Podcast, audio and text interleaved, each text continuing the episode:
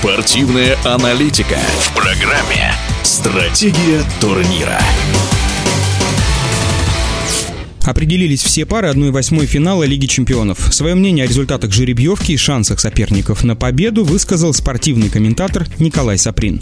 Очень интересные результаты жеребьевки Лиги Чемпионов. Во-первых, потому что пары получились довольно ровные. Конечно, при желании можно выделить везде фавориты и аутсайдера, но все же у меня эти образовавшиеся пары вызывают прямую ассоциацию с Лигой наций, где, как вы знаете, в своих дивизионах сходятся команды более-менее равные по уровню. И везде борьба упорно идет на своем уровне. И что в дивизионе А, что в дивизионе Д. Здесь то же самое. Есть топовые пары, там Реал Ливерпуль или Пари Сен-Жермен Бавария. Есть пары, тоже не нуждающиеся в представлениях, Интерпорту, команд, которые выиграли в свое время Еврокубки, но при всем при этом последние годы в Европе э, не очень часто доходили до решающих матчей. А есть, например, Брюги Бенфика, которые тоже вполне сопоставимы. Как играл Брюги в одной группе спорт, которому уступил первое место на финише, но вместе с тем в самом начале выиграл у него в гостях, например, 4-0, потом, правда, проиграл дома с таким же счетом. Так и здесь все-таки они будут играть с португальской командой, а португальский футбол теперь им очень хорошо знаком.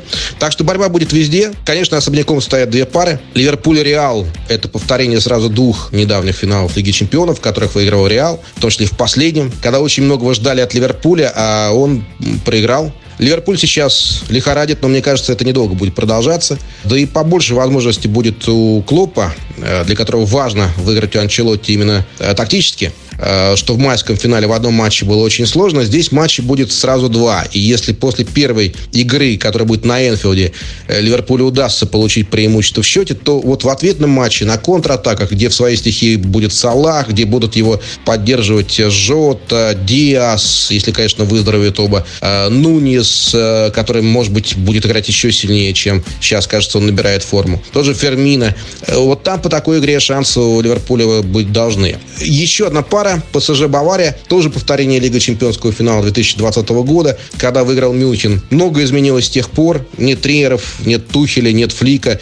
Э, но костяк ведь и там, и там прежний. Так что, я думаю, очень яркий будет футбол в обоих матчах. Ну, а в других парах Ман-Сити, Лейпциг. Конечно, у Манчестера куда больше шансов, но у Лейпцига хорошая команда. Марко Роза неплохой тренер, и он придал стабильности Лейпцигу сейчас в последнее время, так что они поборются. Брюги, Бенфика. Э, ну, по идее, Бенфика. Тем более ответный матч в Лиссабоне. Но опять у Брюги очень крепкая команда. Там и Скофольсон, датчанин, там и вратарь в сборной Симон Миньоле, там и Ханс Ванакин, очень недооцененный на международном уровне игрок. Так что они тоже будут биться. Милан Тоттенхэм. Круто, но у англичан с Антонио Конте который играл в Ювентусе, который тренировал Ювентус, и Интер. Понятно, что для него Милан все равно, что красная тряпка будет так всегда. Тоже должно быть, по идее, у Тоттенхэма больше шансов. Айнтракт Наполе, наверняка Наполе. Сейчас лучший футбол они вообще играют в Европе. Но э, весь сезон им так будет очень тяжело сохранить уровень. А Айнтракт команда зубастая. Интер Порту тоже вот очень ровная парочка получается, как Ливерпуль Реал, например. Дортмунд Челси аналогичный случай. Хотя если бы играли сегодня, то, возможно, даже у Дортмунда были бы выше шансы, потому что, как вы знаете, Челси последние два матча проиграл. А тут